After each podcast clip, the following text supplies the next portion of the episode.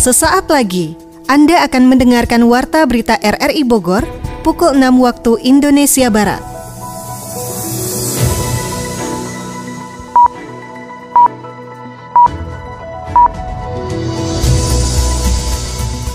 Selamat pagi, salam jumpa. Kami kembali hadir dalam Warta Berita Pagi edisi Selasa 2 Mei 2023. Siaran ini juga dapat Anda dengarkan melalui audio streaming RRI Playgo pada perangkat Android dan iOS Anda, serta dapat Anda dengarkan kembali melalui podcast kami di Spotify, Anchor, Potel, dan Google Podcast. Berikut kami sampaikan berita utama. Banjir merendam sejumlah rumah di Kabupaten Bogor dan Cianjur. Sampai saat ini sudah banyak rumah-rumah atau daerah-daerah juga yang sudah surut. Hari Buruh Internasional, Serikat Pekerja Nasional menyoroti Undang-Undang Cipta Kerja yang dinilai banyak merugikan para buruh. Itu membuktikan bahwa kami masih dimarginalkan, masih belum diberikan kesejahteraan oleh undang-undang kita. Pemerintah Kota Bogor meyakinkan kegiatan masyarakat tidak terganggu penutupan jalan Oto Iskandar Dinata Otista. Ya, bukan kemungkinan lagi akan terjadi kepadatan arus lalu lintas sekitar Ekalos dan titik-titik tertentu ya. Bersama saya Marisa, inilah Warta Berita Pagi RRI Bogor selengkapnya.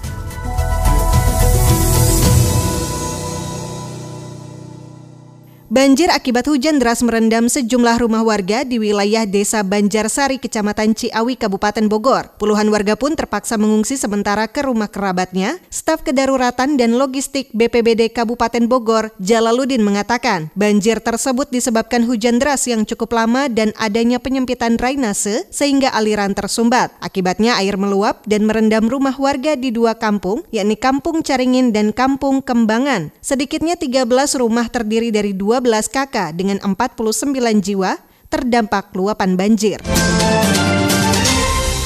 Bencana banjir juga melanda sejumlah wilayah di Kabupaten Cianjur akibat luapan air sungai Ciranjang. Adi Fajar menyampaikan laporannya. Hujan deras yang mengguyur Kabupaten Cianjur sejak minggu malam menyebabkan air sungai Ciranjang meluap dan mengakibatkan sejumlah wilayah dilanda banjir lintasan. Dua kecamatan yang terdampak yakni Kecamatan Ciranjang dan Bojong Picung. Sekretaris Badan Penanggulangan Bencana Daerah BPBD Kabupaten Cianjur, Rudi Wibowo mengungkapkan, hingga Senin pagi BPBD belum mendapatkan data pasti terkait berapa jumlah warga yang terdampak terdampak akibat banjir tersebut. Sementara dari informasi awal bahwa sebagian masyarakat rumahnya ada yang terendam banjir, namun sebagian lagi ada yang melaporkan sudah surut. Kalau informasi awal memang ada beberapa kecamatan ya sama desa yang memang masyarakat ada yang terendam rumahnya. Sementara.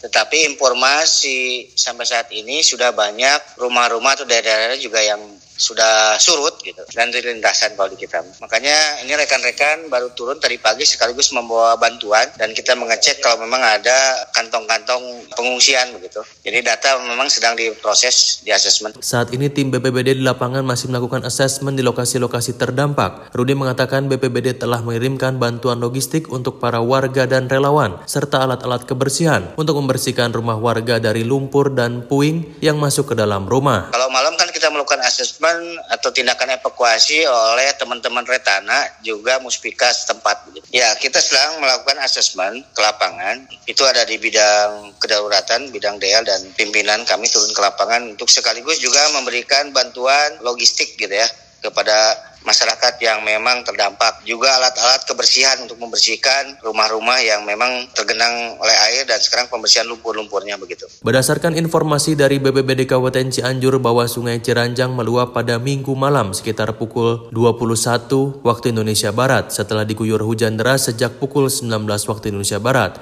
Penuturan warga sekitar bernama Asep Yogi bahwa air mulai masuk ke pemukiman warga sekitar pukul 21 malam dengan ketinggian 50 hingga 70 cm.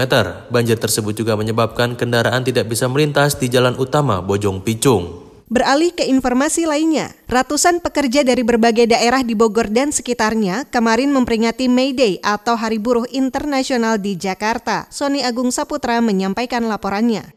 Ratusan pekerja dari berbagai daerah di Bogor dan sekitarnya bergerak menuju Jakarta untuk melakukan peringatan May Day atau Hari Buruh Internasional pada 1 Mei 2023 ini. Ketua Serikat Pekerja Nasional Iwan Kusumawan mengatakan, peringatan Hari Buruh Internasional termasuk di Indonesia adalah menunjukkan eksistensi dan jati diri terkait dengan perjuangan, di mana sampai dengan hari ini para pekerja buruh masih termarginalkan jauh dari harapan, sehingga undang-undang yang terkait dengan ketenagakerjaan yang sekarang dibangun melalui Omnibus Law oleh pemerintah dan DPR itu membuktikan bahwa undang-undang tersebut belum berpihak kepada pekerja buruh. Oleh karena itu, momentum 1 Mei 2023 buruh tetap menolak Undang-Undang Cipta Kerja atau Omnibus Law yang sudah disahkan beberapa bulan ke belakang. Makna Hari Buruh bagi para pekerja buruh internasional termasuk di Indonesia adalah menunjukkan eksistensi dan jati diri terkait dengan perjuangan di mana sampai dengan hari ini para pekerja buruh masih termarginal diharapkan jauh dari harapan sehingga undang-undang yang terkait dengan ketenagakerjaan yang sekarang dibangun melalui Omnibus Law oleh pemerintah dan DPR itu itu membuktikan bahwa undang-undang tersebut belum berpihak kepada pekerja buruh. Oleh karena itu, momentum 1 Mei 2023 kami tetap menyuruhkan menolak Undang-Undang Cipta Kerja atau Omnibus Law yang sudah disahkan beberapa bulan ke belakang. Oleh karena itu tidak ada alasan bagi kami ketika momentum 1 Mei 2023 untuk tidak menyatakan menolak Undang-Undang Cipta Kerja atau Undang-Undang Omnibus Law. Sementara itu, Kepala Dinas Tenaga Kerja Kota Bogor Elia Bontang menjelaskan, saat ini buruh harus tetap menjadi bagian dari pemulihan ekonomi sehingga bisa tercapai kesejahteraan bersama antara pekerja dan pengusaha menciptakan iklim investasi yang baik terutama di Bogor. Berdasarkan hal itu, maka buruh dan pekerja harus tetap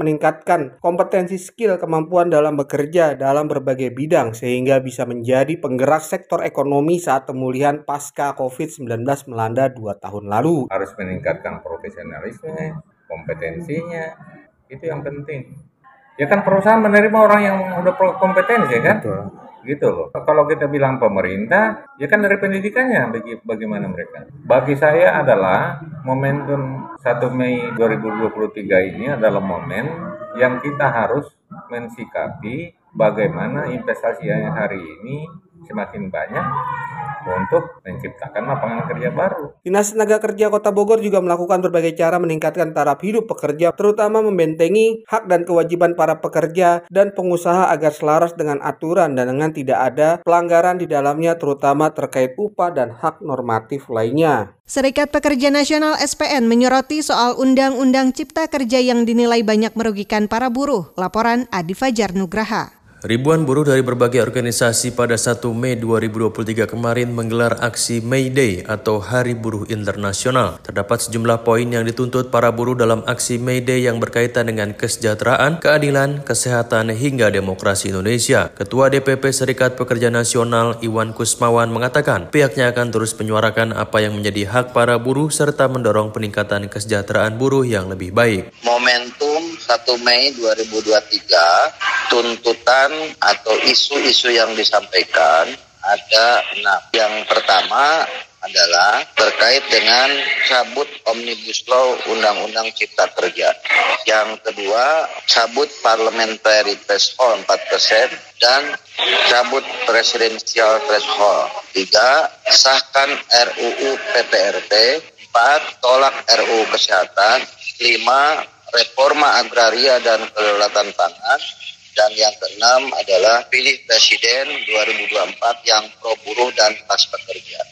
Dari sejumlah tuntutan tersebut, penghapusan Undang-Undang Cipta Kerja atau Omnibus Law masih menjadi poin yang belum terselesaikan bagi para buruh. Iwan Kusmawan mengungkapkan hingga saat ini banyak para pekerja yang tidak mendapatkan kepastian terkait statusnya di perusahaan, serta masih ditemukannya skema pengupahan yang tidak sesuai dengan yang diharapkan para buruh. Yang menegaskan bahwa Undang-Undang Cipta Kerja tidak berpihak pada buruh, melainkan hanya menguntungkan bagi pemilik modal. Dapat dipastikan bahwa undang-undang itu tidak ada keberpihakan terhadap para pekerja buruh. Yang namanya pekerja buruh sampai dengan hari ini tidak ada kepastian. Mereka masih tetap mendapatkan kontrak kerja tanpa ada batas waktu yang pasti. Yang kedua adalah terkait dengan outsourcing. Outsourcing untuk pekerjaan tetap saja itu masih diberlakukan. Padahal outsourcing itu hanya sifatnya musiman yang hanya tiga bulan sekali dan tapi saat ini masih tetap itu dijalankan dan diberlakukan.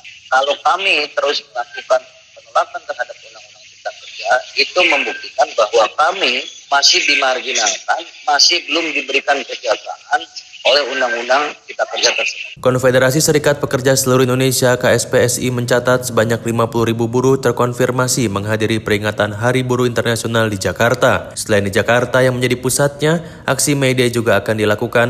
Aksi media juga dilakukan di beberapa provinsi. Ada 38 provinsi terkonfirmasi melakukan aksi May Day serempak, serta ratusan kabupaten kota akan mengikuti aksi May Day. Serta ratusan kabupaten kota mengikuti aksi May Day.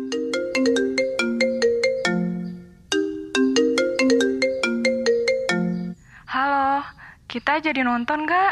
Jadi dong, nanti aku jemput ya. Mah, pinjem mobil ya.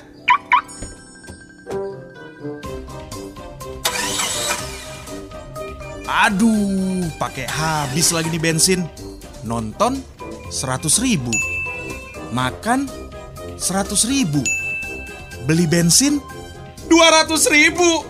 Ah, mahal banget.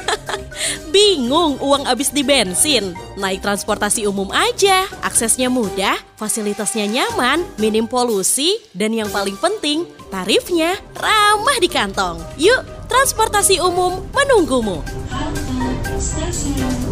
Ya, udah sampai nih. Yuk turun yuk.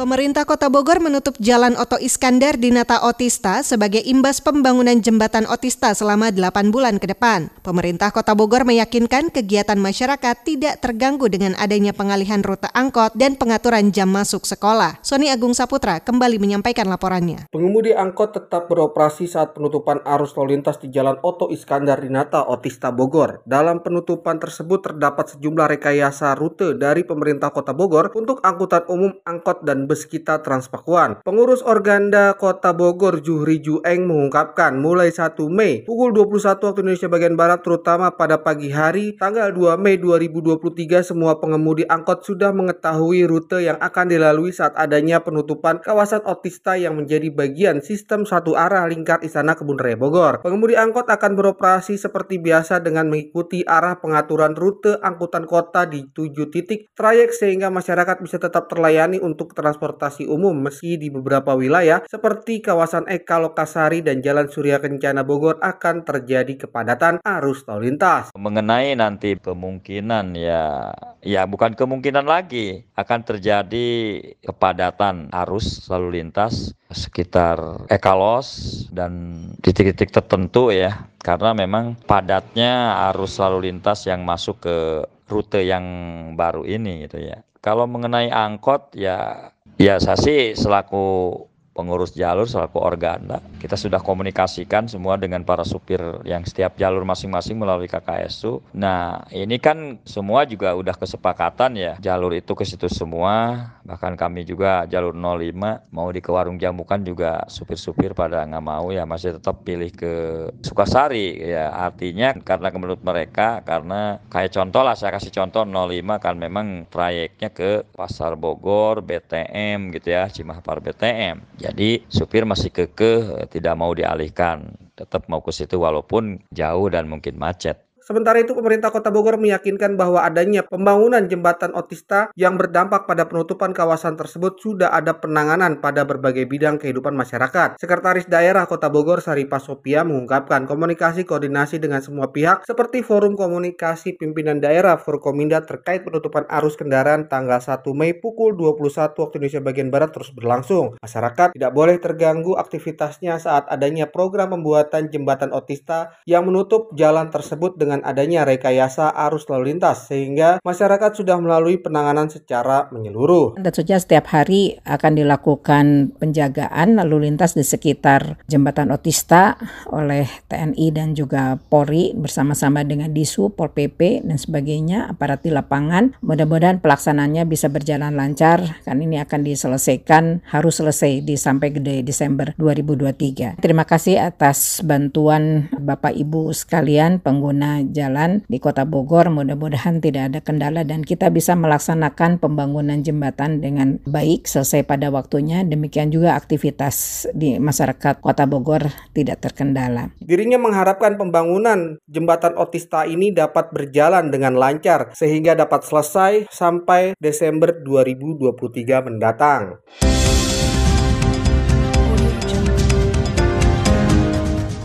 Anda tengah mendengarkan Warta Berita RRI Bogor.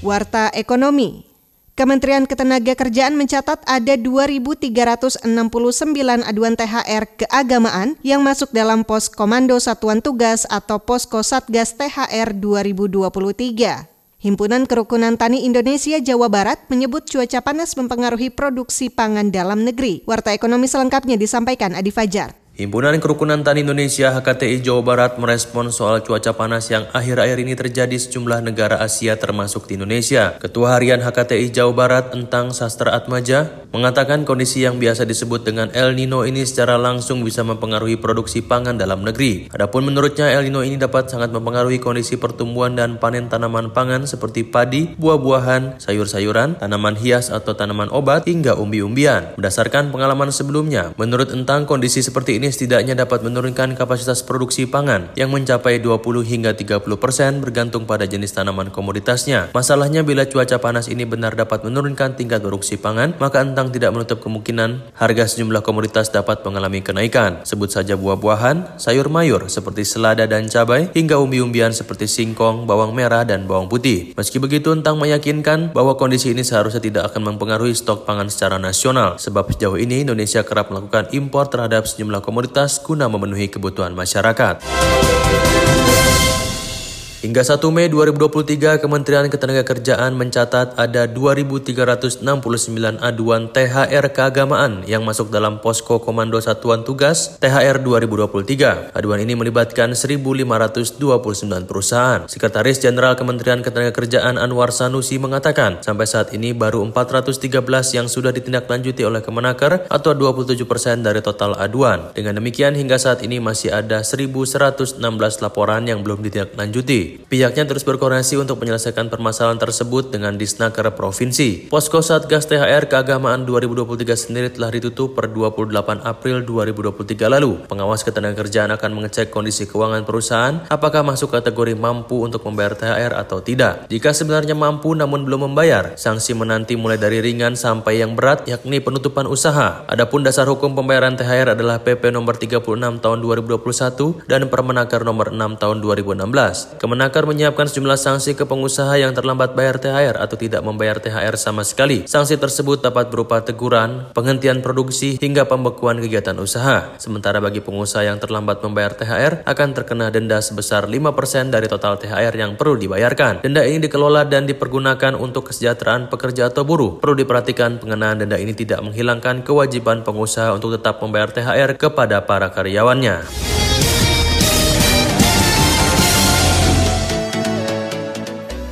Berita olahraga. Antoni Sinisuka Ginting berharap medali emas dari kejuaraan bulu tangkis Asia 2023 BAC 2023 dapat menambah kepercayaan dirinya. Festival olahraga tradisional dipastikan akan menjadi festival berkala yang akan terus digelar pemerintah Provinsi Jawa Barat. Ermelinda melaporkan.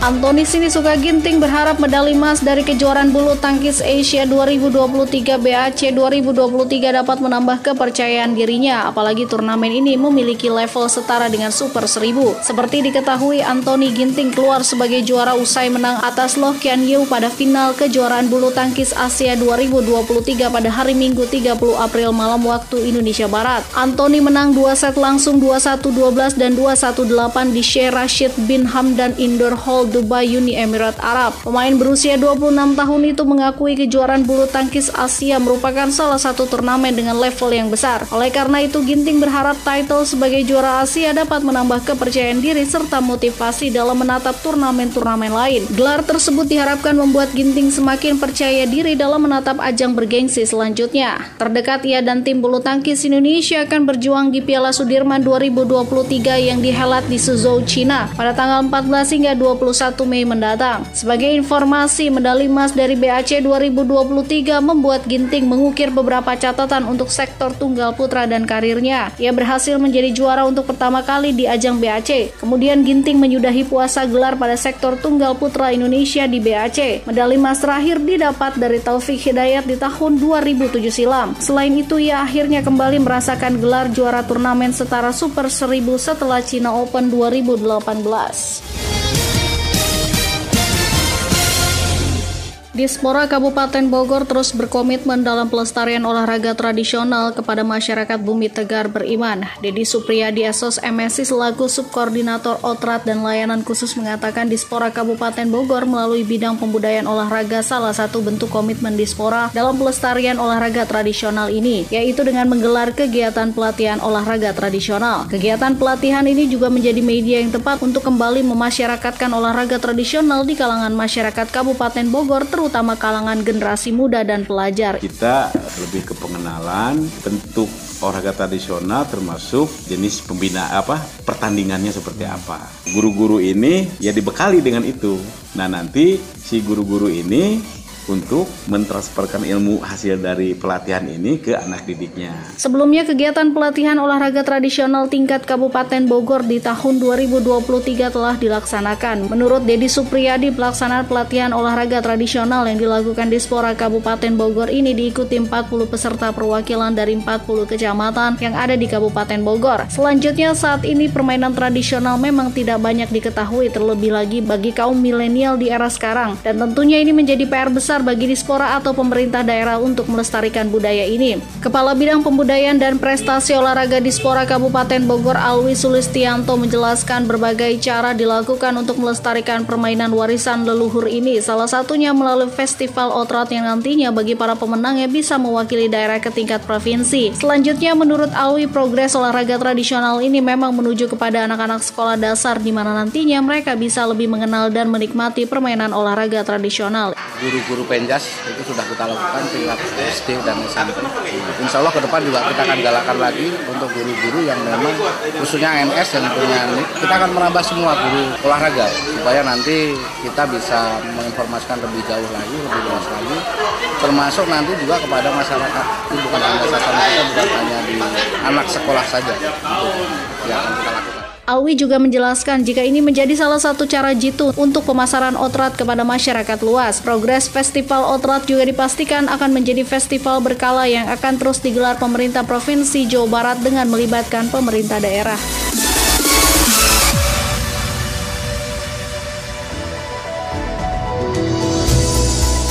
Demikian informasi yang dapat kami sampaikan dan berikut kembali kami sampaikan berita utama hari ini.